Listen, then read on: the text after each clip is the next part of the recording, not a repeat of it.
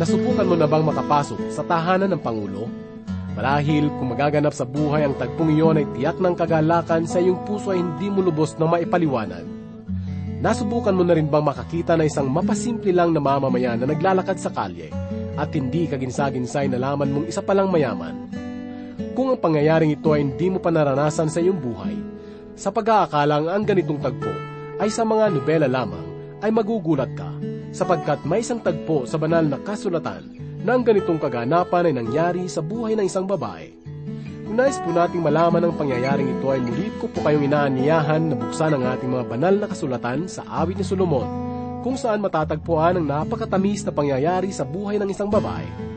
Buong kagalakan po itong iatid sa inyo ng inyong pastor sa impapawid na si Pastor Rufino de la Pere sa mga talata na matatagpuan sa awit ni Solomon, kalawang kabanata, talatang 4 hanggang 8. Dito lamang po sa ating programang Ang Paglalakbay. Kay tagal na rin naghahanap Pagmamahal na sadyang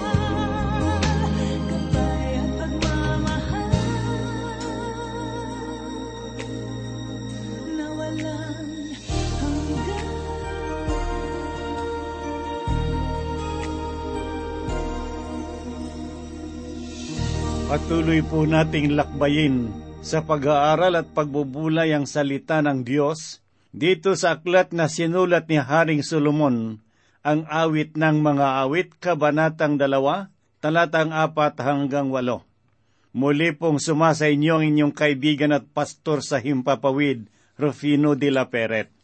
Sa nakaraan nating pag-aaral at pagbubulay ay natunghayan po natin na si Haring Solomon ay nagbalat kayo bilang pastol. At sa kanyang pananatili sa lugar pastulan, nakatagpo siya ng isang kahali-hali ng babae na nagpatibok sa kaniyang puso. Ang babaeng Sulamita ay napalapit kay Solomon na hindi nalalaman na siya'y isang hari. Kaya naman, nang ipagtapat niya Haring Solomon sa babae na siya ay isang hari, ay gayon na lamang ang kanyang pagkamangha, sapagkat ang kanyang minamahal ay isang makapangyarihan. Ang paksa na ating tutunghayan sa sandaling ito ay tungkol sa pagsusuyuan ng babaeng Sulamita at ni Haring Solomon. Matutunghayan po natin na ang babae ay ganap na humanga at umibig sapagkat siya ay pinakadakila ng kanyang mahal. At upang lubos nating maunawaan ang pangyayari, buksan po natin ang banal na kasulatan sa ikalawang kabanata nitong awit ni Solomon, talatang apat hanggang walo. At ganito po ang sinasabi sa unang talata. Dinala niya ako sa bahay na may handaan, at ang watawat niya sa akin ay pagmamahal. Ang pangyayaring ito sa buhay ng babaeng Sulamita ay magandang larawan ng kalagayan na iglesia sa darating na panahon bilang nobya ni Kristo. Ipinahayag nito ang malapit na ugnayan ng mananampalataya at ng Panginoong Heso Kristo na nag-ugat sa kapanatagan na kanilang nakamtan sa pamamagitan ng pananampalataya. Ang sanglibutan ay tulad ng ilang, kung saan ang bawat mananampalataya ay naglalakbahi. Ngunit sa muling pagbabalik ng Panginoon, tayo ay kanyang dadalhin sa bahay handaan o sa kalangitan na kanyang kaharian. Sa kasalukuyan, ang mga mananampalataya ay nahaharap sa hapag ng kaligtasan na nasisiyahan sa biyaya ng Diyos. Sa hapag na ito madadama ang malapit na pakikitungo ng Panginoon sa ating buhay. Dito natin matututunan ang kanyang kalooban sa tuwing ang kanyang salita ay inihahayag sa atin. Ito ang pagkaing espiritual na bumubusog sa ating pananampalataya at nagbibigay lakas sa nangihinang paglilingkod. Tulad tayo ni Simeon at ni Ana, na matagal nang nananalangin at naghihintay sa kadugunan ng Diyos doon sa loob ng templo. Kaya noong makita nila ang batang si Jesus na daladala sa bisig ni Maria, ang kanilang mga luha ay napalitan ng naguumapaw na kagalakan. Para bang ang templo ay naging bahay handaan dahil sa galak na dulot ng Diyos sa pamamagitan ng Panginoong Heso Kristo. Ang puso ni Maria na ina ng ating Panginoong Hesus ay napuspos ng galak sapagkat sa kabila ng karamihan, siya ang mapalad na pinili ng Diyos upang dalhin sa kanyang sinapupunan ang tagapagligtas. Pakinggan po natin ang kanyang pahayag sa unang kabanata sa aklat ng Lukas, talatang apat na putpito hanggang apat na po at siyam, na ganito po ang sinasabi, Dinadakila ng aking kaluluwa, Panginoon, at nagagalak ang aking espiritu sa Diyos na aking tagapagligtas, sapagkat nilingat niya ang abang kalagayan ng kanyang alipin, sapagkat mula ngayon ay tatawagin ako na mapalad sa lahat ng salinlahi, sapagkat siya na makapangyarihan ay gumawa para sa akin ng mga dakilang bagay at banal ang kanyang pangalan. Ganitong uri ng kagalakan ang madadama ng bawat nasisiyahan sa biyaya ng Diyos. Nararanasan nila ang kanyang kabutihan na tulad ng sa bahay handaan. Ang presensya ng Panginoon ay bukal ng kasiyahan, maging ang tatlong alagad ni Kristo na sina Pedro, si Juan at Santiago ay hindi napigilang humanga sa kahandaan ng paglingap ng Diyos. Kaya hiniling nila sa Panginoon na kung maaari ay magtayo sila ng tabernakulo sa lugar upang hindi sila mahiwalay sa kanyang kalwalhatian. Ito rin ang kasiyahan na naranasan ng babae sa piling ng kanyang minamahal sapagkat ang sinabi niya, ang watawat niya sa akin ay pagmamahal. Kaibigang nakikinig, kung hinahanap mo ang pagmamahal ng Diyos, inaanyayahan kitang ibaling mo ang iyong isip at iyong pansin sa kahulugan ng cross. Bakit merong cross? Ano ba ang mahalagang sagisag na tinataglay ng cross? At ano ba ang ibig sabihin nito? Basahin po natin sa ikalimang kabanata sa Aklat ng Roma na ganito po ang sinabi ni Apostol Pablo sa ikaanim na talata. Sapagkat noong tayo ay mahihina pa, sa tamang panahon si Kristo ay namatay para sa masasama. Kaibigan, ang cross ay sagisag ng wagas na pag-ibig. Dito inihayag ng Panginoon ang hindi malilimutang paghahandog ng kanyang buhay upang ikaw at ako ay magkamit ng kaligtasan at madama ang pagmamahal ng Diyos. Ito ang watawat na iwinawagayway ng Diyos sa buhay ng bawat mananampalataya sa Kanya. Kung ating babalikan ang lumang tipan, ang watawat ay sumasagisag sa maraming bagay. Halimbawa, ang watawat na iwinagayway ng mga sundalong Romano ay nangangahulugan ng pananagumpay. Kaya sa kanilang mga pakikipaglaban, makikita po natin na ang pagwawagayway ng kanilang bandila ay napakahalaga sapagkat binibigyang halaga ng layunin ng kanilang pakikipaglaban at nagbibigay ng kalakasan ng loob para sa kanila.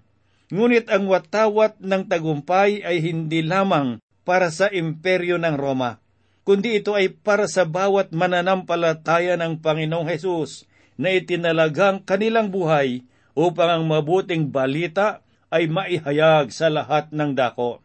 Ang sabi sa liham ni Pablo sa mga taga-Efeso, kabanatang anim talatang sampu hanggang labing dalawa, ay basahin po natin ang kanyang tinuran. Sa kahuli-hulihan, patuloy kayong magpalakas sa Panginoon at sa kapangyarihan ng kanyang lakas. Isuot ninyo ang buong kasuotang pangdigma ng Diyos upang kayo'y makatagal laban sa mga pakanan ng Diablo. Sapagkat ang ating pakikipaglaban ay hindi laban sa dugo, kundi laban sa mga pinuno, laban sa mga may kapangyarihan, laban sa mga kapangyarihang di makikita na nagahari sa sanglibutan sa kadilimang ito laban sa mga hukbong espiritual ng kasamaan sa kalangitan. Napakahalaga na ang bawat mananampalataya ng Panginoon ay maging handa sa pagbabahagi ng salita ng Diyos, sapagkat ang bawat isa sa atin ay merong layunin na dapat gampanan at iyon ay ang walang iba, kundi ang maging sugo para sa ministeryo sa pakikipagkasundo na naghahayag ng kaligtasang kaloob ng Panginoong Heso Kristo at ang kaligtasang ito ay para sa lahat ng mananalig sa Kanya. Kung meron man kayong dapat gampanan sa sanglibotang ito, yun ay walang iba kundi ang akayin ang lahat na hindi pa nananampalataya at mailapit sila sa Panginoon.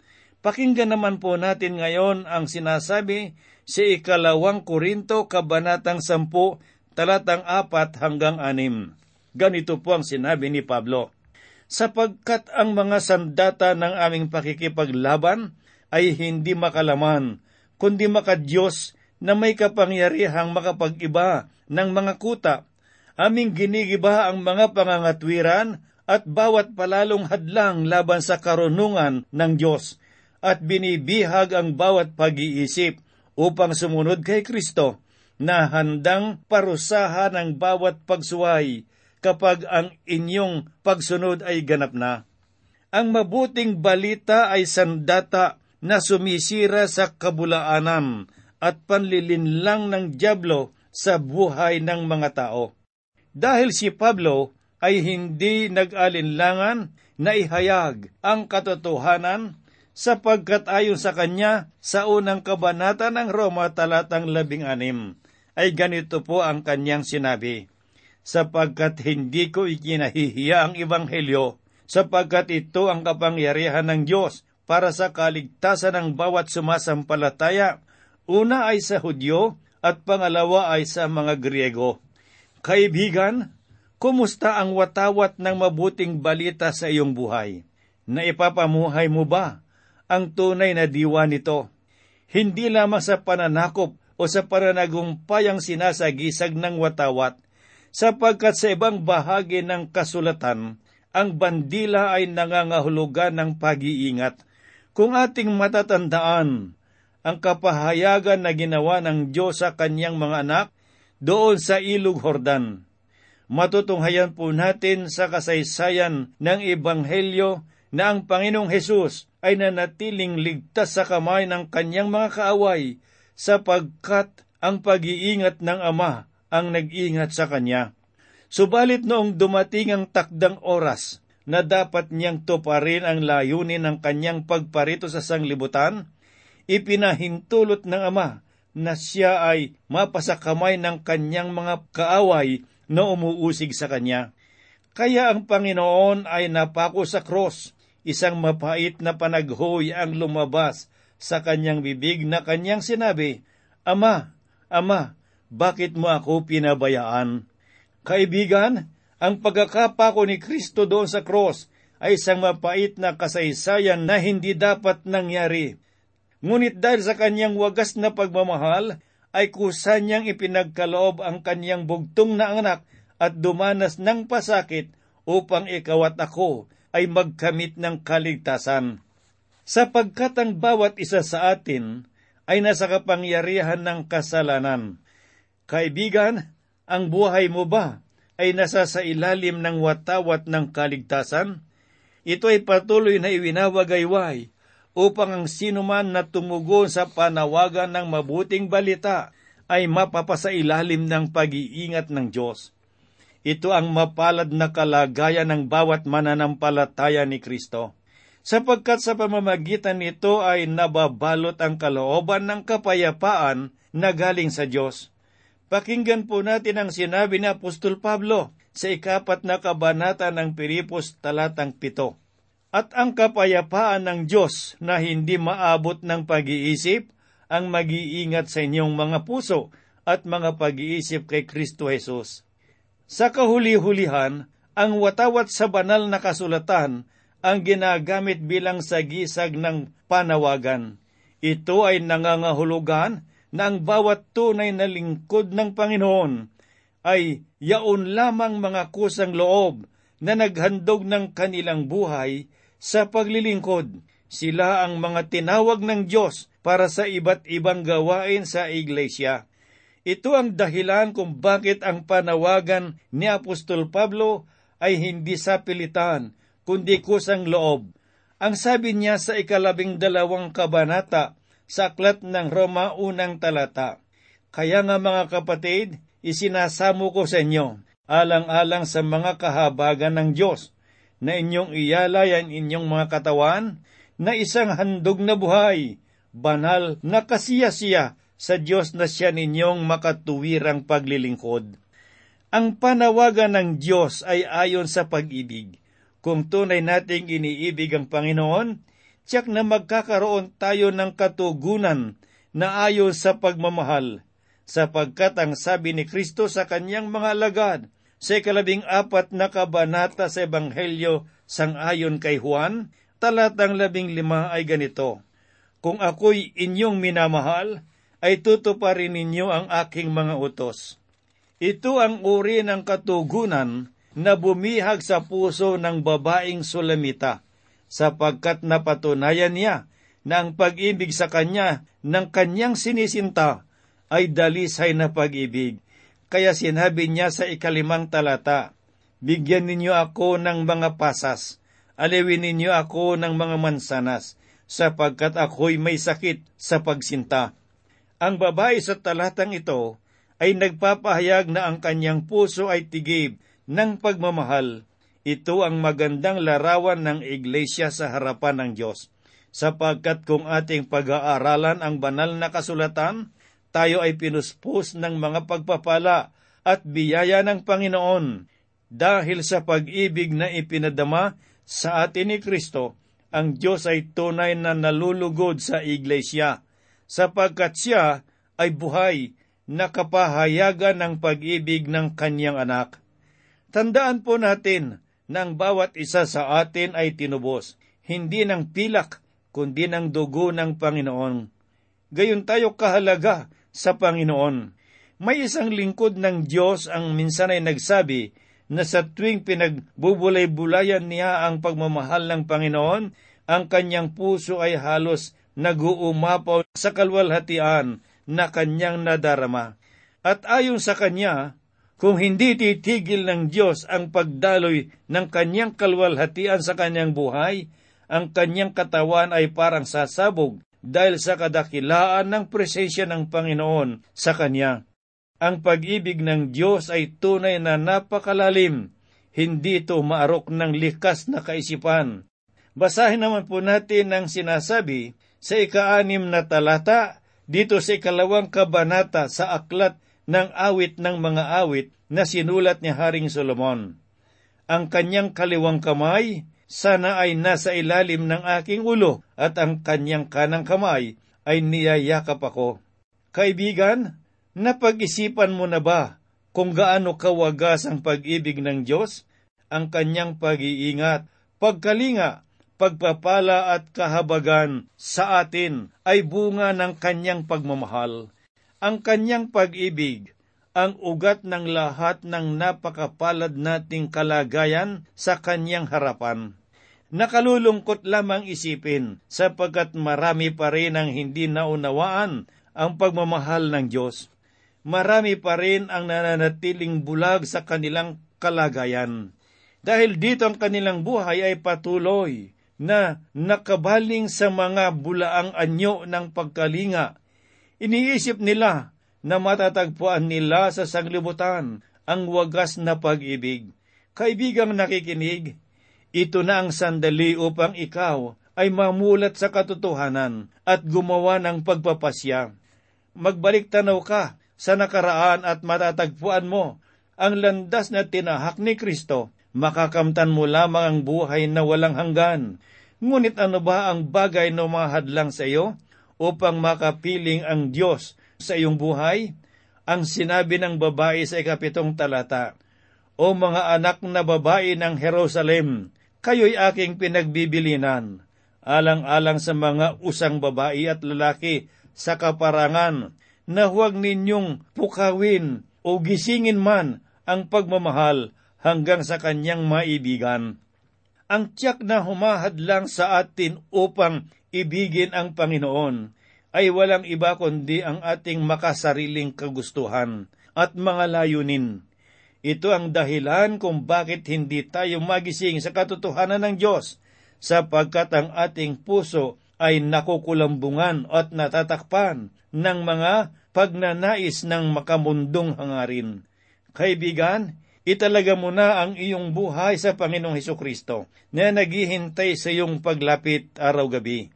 Tulad ng babaeng nananabik sa pagdating ng kanyang giliw na ganito po ang kanyang sinabi sa kawalong talata. Ang tinig ng aking giliw, narito siya'y dumarating, palukso-lukso sa mga bundok, palundag-lundag sa mga burol. Isang napakasarap na karanasan marahil sa pagparito ng ating Panginoon ay yung marinig natin ang kanyang tinig. Sapagkat ang bagay na yon ay kapanapanabik na karanasan na dapat nating ingatan sa ating mga puso. Hindi ba't ang iglesia ay tulad sa isang babae na naghihintay sa pagbabalik ng kanyang sinisinta, kung saan ang kanyang pananabik ay sa araw at gabi, na dinidilig ng luha ng pananalangin at pinalalakas ng pag-asa, sapagkat naniniwala siyang darating ang panahon na makakapiling niya ang kanyang mahal hanggang sa katapusan ng kanyang hininga. Ang pag-asang ito ang pinakaasam-asam ng bawat mananampalataya. Nananabik ang bawat isa na makita ang Panginoon na ating iniibig, na bagamat sa kasalukuyan, ayon kay Apostol Pedro sa unang kabanata ng kanyang unang liham, talatang anim at pito ay ganito. Sa ganito, kayo'y nagagalak, Bagamat ngayon sa sandaling panahon ay kailangan ninyong magdanas ng iba't ibang pagsubok upang ang kadalisayan ng inyong pananampalataya na mas mahalaga kaysa gintong nasisira, bagamat ito'y sa pamamagitan ng apoy ay mauwi sa kapurihan, kalwalhatian at karangalan sa pagpapakita ng Panginoon. Marahil, ang bawat isa sa mga sandaling ito ay nagtatanong sa kanyang sarili, kung kailan mangyayari ang muling pagbabalik ng Panginoong Heso Kristo. Marahil merong ilan na dumaranas ng mahigpit na mga dagok ng buhay at nananalangin tayo na sana ay dumating na ang Panginoon upang tayo ay makalaya na sa mga pagsubok, sa mga kahirapan at sa mga kapighatian ng sanglibutan ito. Ngunit kaibigan, ang pagbabalik ng Panginoon ay mangyayari lamang sa tamang panahon. Hindi ka dapat mabahala sapagkat hindi niya bibiguin ang bawat mananampalatayang naghihintay at umaasam sa kanyang muling pagbabalik, sapagkat ang sinabi ng banal na kasulatan, walang sino mang nakakaalam. Ang Panginoong Diyos lamang ang siyang nakakaalam ng bagay na iyan.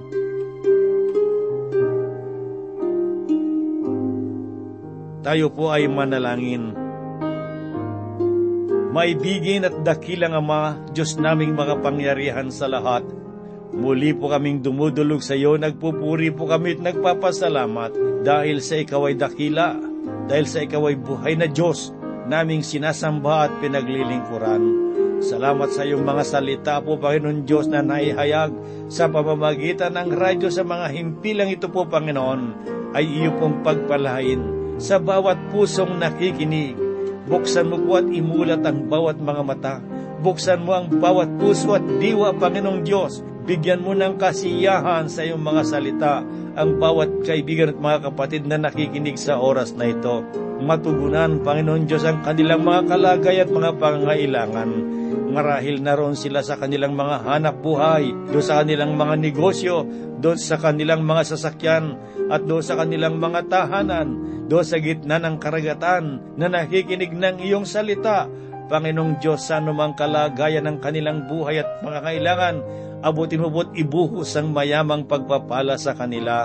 Patatagin mo ang kanilang mga pananampalataya at pagpalain mo, Panginoong Diyos, ang himpilan ng radyong ito na nagpapahayag ng iyong mga salita sa sandaling ito. Kami po yung umaasa na ito yung tutugunin at gagawin sang ayon sa iyong kalooban, sapagkat ang lahat po'y hinihiling namin at idinadalangin sa pangalan ng Panginoong Heso Kristo naming Diyos at tagapagligtas. Amen. O Diyos, lumalapit sa'yo, dumudulog